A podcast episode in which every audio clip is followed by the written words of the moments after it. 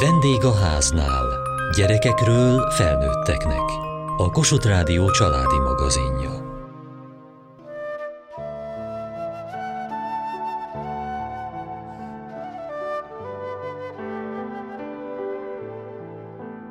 Egyszer volt, hol nem volt, volt egyszer egy mesemondó és egy szociális munkás, akik kitalálták, hogy a Budapesti Módszertani Szociális Központ és intézményei Táblás utcai átmeneti szállásán élőknek fognak mesélni. Lelkesen hívták a lakókat, még kalácsot is sütöttek, és láss csodát, a mesék hallgatói lassacskán egymásra mosolyogtak, meséltek a gondjaikról, örömeikről, és a tíz alkalom végére újra bízni kezdtek önmagukban és egymásban. Felemelő élmény volt beszélgetni Bumberák Majával, Visnyei Emőkével és Marikával, akik azt remélik, hogy hamarosan folytatódhat a mesecsoport. Milyen emlékei, vagy milyen élményei vannak gyerekkorából a mesékről? Hát szerettem nagyon a meséket, de inkább olvastam, mint hogy nekem meséltek volna. És milyen meséket olvasott, emlékszik rá? Hát az ezer egy éjszaka legszebb mesét szerettem nagyon. Meg inkább ilyen fejből, anyukám így fejből mesélt. Miről szóltak a fejből mesélt meséi? Igaz történetek voltak. Az életről, a család. Közösen hallgatták az egész család ezeket a meséket, vagy, vagy csak ön? Csak én szerettem, és utána inkább a magánéletünkről beszélgettünk. Rengeteget, meg nagypapámmal, nagymamámmal, mert apám három éves volt, amikor elhagyta a családot, és úgy éltünk, hogy nagypapám, nagymamám, anyukám, testvérem meg én. Milyen történeteket meséltek a nagyszülei? Volt kedvence, vagy voltak visszatérő történetek? Nem emlékszem, hogy lettek volna. Történetre sem emlékszik, ami valami miatt így megmaradt? Nem. Régen volt már. Mm. Ön a gyerekeinek szintén mesélt? Amikor kicsik voltak, akkor ugyanúgy, mint ahogy az édesanyja, ön is mesélt nekik könyvből vagy fejből? Én könyvből meséltem mindig. És miket? Ugyanazokat, amikre ön emlékezett gyerekkorából, hogy azok jók voltak? Nem, őket nem érdekelt az az egy éjszaka, az hosszú volt nekik, ő nekik inkább ilyen kemény burítású mesekönyvekből. Ilyen képes könyvek? Mm. És volt kedvenc történetük, amit sokszor kértek, hogy nézegessük meg, vagy meséljük el? Volt. A csiripfelcső, ezt tudom is fejből. És ez miről szól? Egy kis verébről. Ez egy ilyen verses mese? Verses mese. Szeretett a csiripfelcső erdőmezőn csiripelni, ugrabugrált nem vigyázott, egy tolcsában jól elázott, amíg szárad fercsitól a cseresznyét megkóstolta, hol csavargott fercsi, délig a háztető megbeszéli. Csirip derült ez a béka, nem tollasok ivadéka, kakastól sem félem fercsi, kell vele felselni. És míg csiripelt hideg télet, ho ember állt élőséget. Ez egy ilyen kis rövid, de tele volt képekkel. Meg volt az öreg néne őzikéje, ami az én mesém is volt, és a gyerekeim is nagyon szerették. Szóval sok mese volt, csak sajnos nem nagyon emlékszem rájuk. Miért tartotta fontosnak, hogy ön is meséljen a gyerekeinek kiskorukba? Hát élményt kellett, hogy kapjanak meg. Én is szerettem a meséket. Felnőtt fejjel ismét sikerült mese közelbe jutni itt a Táblás utcai mesecsoportban. Hogyan csöppent bele ebbe? Vagy mit gondolt, amikor meghallotta, hogy lesz egy ilyen lehetőség, hogy meséket lehet hallgatni? Hát először olyan viccesnek tűnt, hogy felnőtt fejjel meséket hallgatni, aztán, mikor lejöttünk a csoportba, akkor rájöttünk, hogy azért ezek nem olyan gyerekes mesék, hanem felnőtt mesék, és nagyon kikapcsolódó. Mit jelent az, hogy felnőtt mese? Hát, hogy gyerekek nem értenék meg. Miről szóltak ezek a mesék? Ezek is ilyen kisebb történetek voltak, de mesés formában. Volt, ami különösen megragadta, vagy elgondolkodtatta? Volt. Tulajdonképpen mindegyik. Vidámak voltak, szomorúak voltak, vagy minden volt bennük? Általában jó volt a vége, és ránk volt bízva a végének a megértése.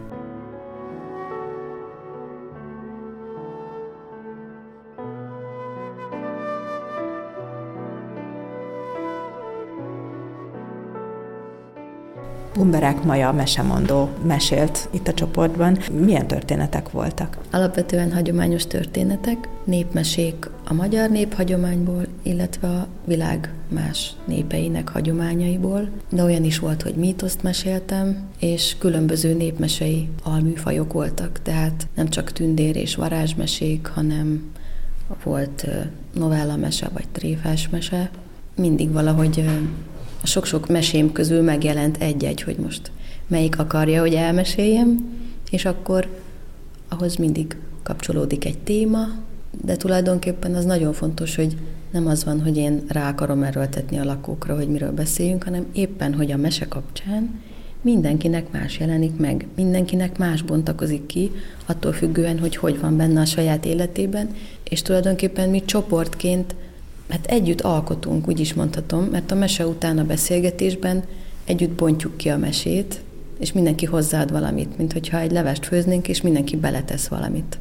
Tehát ugyanazt az utat végigjárjuk együtt, és mégis mindenki egy kicsit más, és aztán ezt így összerakjuk, tovább gondoljuk. És az a szép benne, hogy sokszor mondják, hogy a mesének van üzenete, meg tanulsága, de ez nem egyetlen mondat, hanem a mese annyira gazdag, mert sok-sok generáción át szűrődött, sok-sok generációnak a bölcsessége szóban csiszolódott évszázadokon át, és ebben a gazdagságban nagyon sok minden megjelenik, és éppen ezért nagyon jól lehet egyénien kapcsolódni hozzá, és nagy meglepetéseket is okozhat, hogy kibe mit indított el, kit mi ragadott meg. És ezt így összerakjuk, és egymástól is tanulunk. Hogy zajlott ez az egész? Maja bejött, örültünk mindannyian, és akkor volt egy kis bemelegítő beszélgetés, és utána jöttek a mesék. Miről szólt a bemelegítő beszélgetés? Mihez kellett bemelegíteni? A meselátó szemeknek, a mesehalló füleknek. Hogy a hangulat, a megfelelő hmm. hangulat kialakuljon? Igen, a megfelelő hangulat. Itt a társágóban voltak? Itt a melegedőben, ahol most vagyunk. Hogyan ültek le? Középre ki lett terítve egy abrosz, arra kövek, kagylók, a természet ajándékai, toboz, vulkáni, hamu, azt körülültük székekkel, ezek a székek lettek kialakítva. És miért voltak ott a természet ajándékai? Hát, hogy energiát adjanak nekünk szerintem azért. Milyen energiát adnak? Pozitív, nagyon pozitív energiákat, és Maja is. Miért kell ehhez a természet? Vagy miért a természetből lehet energiát meríteni a meséhez? Hát hallottam például olyat, hogyha valaki átölel egy fát, akkor is kap energiát. Úgyhogy biztos vagyok benne, hogy van egy olyan sugárzás ezeknek az anyagoknak, amik pozitívan hatnak az emberre. Egyébként milyen gyakran kerül kapcsolatba a természettel, vagy mennyire gyakran tud mondjuk egy fát megölelni? A múltban nagyon sokat kirándultunk leős forrásra, meg mindenfele az országba, családommal, meg a gyerekeimmel, de mióta itt vagyok azóta, annyi volt a kapcsolatom, hogy a lányom Nagy Kovácsiba lakott albérletbe, és akkor ott nagyokat kirándulgattunk minden nap, amikor nála voltam. Ez a ház pont az erdőszélnőn volt az utolsó ház. És kimentünk a kertkapun, akkor fel tudtunk menni az erdőben már, és voltak kis ösvények, és akkor nagyokat sétáltunk, kutyát sétáltattunk. Ez is olyan mesebeli elhangzik, hogy az erdőszéli kis házikóból. Igen, nagyon szép hely volt, és, és tényleg mint egy mesebeli hely.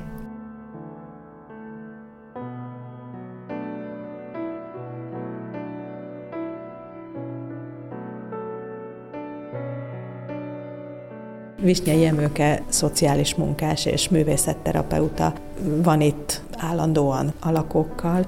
Az ön szerepe mi volt ebben a csoportban? Mert úgy tudom, hogy ön is itt ült a mesék alatt. Egyrészt én voltam, aki vitte a mesének a hírét, a csoport hírét a lakók között. Tehát motiválnom kellett a lakókat, hogy jöjjenek. Utána meg én igazából ilyen kettős funkcióban voltam itt, mert hogy alapvetően én csoporttakként is részt vettem. Én segítettem mint a lakóknak, mint pedig a majának egy ilyen biztonságot adó közeget is nyújtani a jelenlétemmel. Mit látott a lakókon, hogy hogyan alakult ez a csoport, hogyan lettek igazán csoportá? Én nagyon kritikus vagyok, és ez a csoport volt az, aminek élete volt.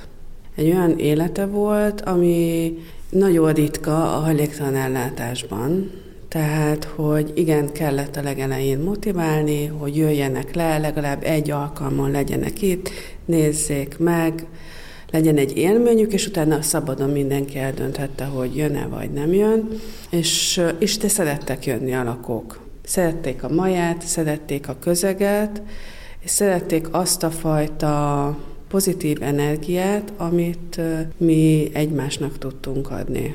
Tudni kell, hogy ez a hajléktalan lét az egy olyan létforma, ami nagyon sok energiát követel egy embertől. Tehát itt napi szinten meg kell küzdeni dolgokért, akár a megélhetésért, a kirekesztettség, a reményvesztettség, a család, a saját trauma, és ezek az alkalmak, ezek tényleg arra voltak nagyon-nagyon jók, hogy így energetizálták őket. Látványosan, hogy például a, a Marikánál abszolút, tényleg egy nagyon zárkózott ember, nem nagyon barátkozott így nagyon senkivel, de hogy egyszerűen így felcsillant a szeme. Tehát, mintha a Marika elkezdett volna így élni a szó ős értelmében is, és ezt nagyon jó látni. Egyszer volt, hogy meséhez kapcsolódóan kalácsot sütöttünk. Tényleg. A csoportban négy kalácsot. Igen, mindegyik mással volt megszórva, volt amelyik mákkal lett megszórva, volt amelyik szezámmaggal lett megszórva, volt csupasz is, és Maja is csinált, de a mesehallgatók is gyúrták, dagasztották a kalácsokat. És Maja segített megfonni, gondok kisütötte, és mindenki meg lett kínálva belőle itt a szálon. És ez milyen élmény volt?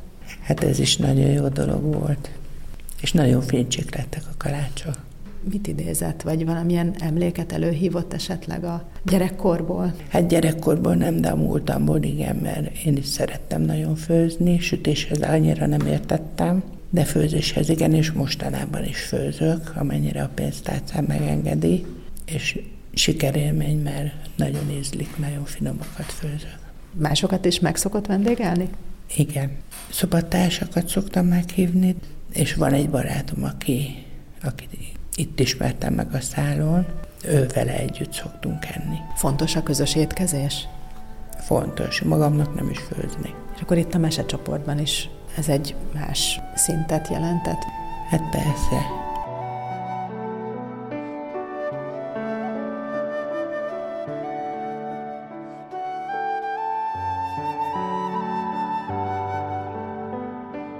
Mesecsoport másik tagja, Valika is itt ül. Valika kicsit nehezen beszél, mert egészségügyi problémája van. Mit szólt ahhoz, hogy Maja gitárt meg hangszereket is hozott ide? Mi? Milyen dalokat énekeltek? Emlékszik arra? Mert... Dunáról fúj a szél, szegényem, mert mindig él. Dunáról fúj a szél, Dunáról menekura, érzem volna. Dunáról fúj a szél, hely a széka, a széka, mi nem nőtt nagyobbra. Dunáról fúj a szél, te unagatona, te unagatona, Dunáról fúj a szél. Ilyen közös éneklések is voltak a mese hallgatáskor. Sokszor volt, hogy én egyedül énekeltem, aztán énekeltük közösen is, meg olyan is volt, hogy az egyik mítosz, hát egy japán történetben hangszereket vettünk elő, amik ki voltak készítve az asztalra, és együtt csalogattuk ki a főhősnőt, a napistennőt a barlangjából. És akkor én citeráztam, a többiek meg valamilyen ritmus hangszerrel hozzá doboltak, csörgöztek. Miért segítenek ezek a közvetítési módok? Ön művészetterapeuta, Visnyei Emőke. Én azt gondolom, hogy a, a művészetterápia az ott kezdődik, és az én megfogalmazásomban az, hogy megtanulunk egymáshoz művészien kapcsolódni. Maga a zene, az irodalom, a mese, vagy a képzőművészet, az ebben segít minket. És igazából ezek azért nagyon jó eszközök, mert hogy gyengéden közelítik meg a kimondhatatlant. Tehát amit nagyon nehéz elmondani, amiről nagyon nehéz beszélni elsőre, egy történet, akár a zene segítségével, főleg, hogyha az még csoporton belül is van, sokkal könnyebb beszélni is, és sokkal könnyebb megközelíteni, engéden megközelíteni a problémát. Megoldások is jöhetnek ezzel, hogyha elég sokáig csinálja az ember? Igen. Igen, és azért is olyan szintű megoldások jöhetnek, hogy más lesz a beállítódása az embernek másképpen viszonyulnak el saját magához, az élethez, az embertársaihoz. Egy ilyen 10-15 alkalmas csoport, az arra elég, hogy így elszórjuk a magokat. De azt, hogy valós változások jöjjenek ki, amik maradandóak is legyenek, ahhoz azért idő kell. Az lenne a jó, ha itt a Stánon is mondjuk egy 30 alkalmas meseterápiás csoportot tudnánk csinálni. Akkor viszont a 30 alkalomnak a felénél tartunk. Igen. Harmadánál, igen, hogyha tíz alkalom volt a harmadánál, mi lenne az a pozitív változás, vagy mi lenne az a változás, amit várnának saját maguktól a lakók, hogyha sikerülne folytatni ezt a megkezdett folyamatot, és mi az, ami önök szerint a szociális munkás, a mesemondó szerint elképzelhető, vagy, vagy jó lenne? Én azt gondolom, hogyha most ide jó, jönne egy jó tét lélek, aki azt mondaná, hogy na, akkor csinálhatjátok, egy jó tündér, hogy mit tudnék én kérni. Egyénileg ez változó. Tehát, hogy teljesen más lehet egyéni szinten a változás egy pszichiátriai aki jól kezelt, egy pszichiátriai aki nem kezelt pszichiátriai egy demensnél. A célok és a vágyak az egyénileg változhatnak. Ami változás lehet nekem, mint szociális munkásnak, azt, hogy az emberek kinyíljanak, és elkezdjenek élni, és elkezdjenek úgy élni, hogy értékeket tudjanak megvalósítani az életük által. A Marika az olyan szinten elkezdett kinyílni, hogy utána őt el tudtuk küldeni egy olyan csoportba, ahol a szállót kellett, a szálló lakóit kellett képviselnie az intézmény bizonyos működésével kapcsolatban. Tehát szerintem ezek már nagyon jó dolgok. Azt, hogy jobban megismerik egymást, kevesebb lesz a konfliktus, jobban odafigyelnek egymásra, szerintem ez már, már nagyon-nagyon fontos dolog.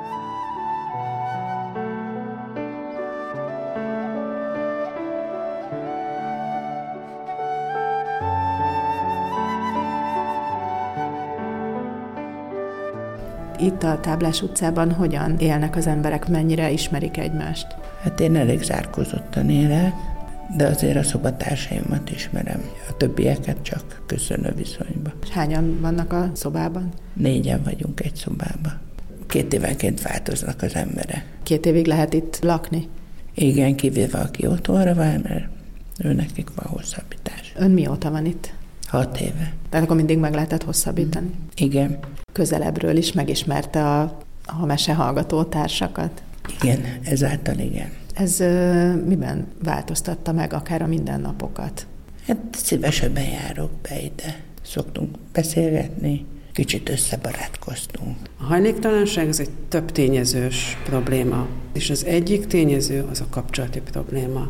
Az, hogy nem tudnak jól se magukhoz, se a többségi társadalomhoz jól kapcsolódni, és ebben az elsődleges gyógyító szintér az a csoport lehet. Nem az egyéni esetmunka, nem az egyéni terápiás munka, hanem a csoport, és hogy megismerjék egymást, megismerjék egymásnak a gondolkodását, tehát hogy ez szerintem nagyon fontos lenne a saját adott körülmények átkeretezése is már egy eredmény? Nagyon nagy eredmény lenne. Például most az a szoba, ahol Marika is bent van, ott az egyik lakótársuk az kórházba került, és hogy odafigyelnek rá. Most, hogy ők takarítottak ki az, a szobatársuknál.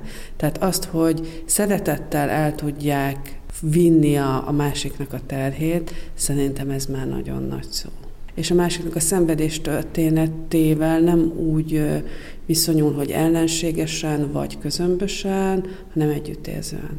És ez nagyon fontos. Ilyen történeteket is mesélt Maja, amikor a főhős nyitottá vált a másik problémájára, vagy segítséget nyújtott. Ugye a népmeségben nagyon sok ilyesmi van, tehát mindig van a főszereplőnek segítője, tehát akár őt segítik, akár ő segít, jót tett helyébe jót vár, tehát hogy ez már önmagában egy gyógyító elem. Igazából a népmesék hősei nagyon magas minőséget képviselnek, De ez nem abban jelenik meg, hogy tökéletesek. Éppen az esendőségük, a kudarcaik, és az, hogy a kudarcaik ellenére ők győzni tudnak, az egy nagyon nagy ajándék, amit mi magunkkal vihetünk. Az jár sikerrel, aki mondjuk megszállja az út szélén ülő őszöregembert, aki tör a pogácsájából a kisegérnek, tehát aki emberséges. És aztán bármilyen bukáson, akár traumán át, mert ezek a mesehősök traumákon is keresztül mennek, de aztán mégis végigjárják az utat, és aztán hétszerte szebbek lesznek. És azt gondolom, hogy a mesék igenis segítenek kapcsolódni önmagunkhoz, a körülöttünk lévőkhöz, és a nem emberi világhoz, illetve az égiekhez is. És megmutatják azt, hogy mi a jó bennünk, és a saját belső erőnkhöz és a bennünk lévő jóhoz tudunk kapcsolódni. Erre tanítanak. És azt gondolom, hogyha tegyük fel egy 30 alkalmas csoportot tudnánk indítani, akkor egyre jobban és többször tudnánk kapcsolódni ehhez, és aztán egyre inkább beépülne, hogy ez maradandó legyen, hogy az mindig ott legyen már belül, hogy én akárhol vagyok, akármennyire lent vagyok a külső körülményeket nézve, én akkor is tudok a saját jóságomhoz és szépségemhez kapcsolódni. A mesék tulajdonképpen azért csodálatosak, mert ezt az emberi belső részünket szólítják meg, ami mindenkiben ugyanolyan, és intelligenciától, rangtól, vagyontól független. Én tanítottam mesemondást egy középsúlyosan értelmi fogyatékos lánynak, és csodálatosan élő szóval mesélt. Mindenkit megérintenek a mesék a maga szintjén, a maga élethelyzetében, és ezt az emberséget hozzák vissza az életünkbe.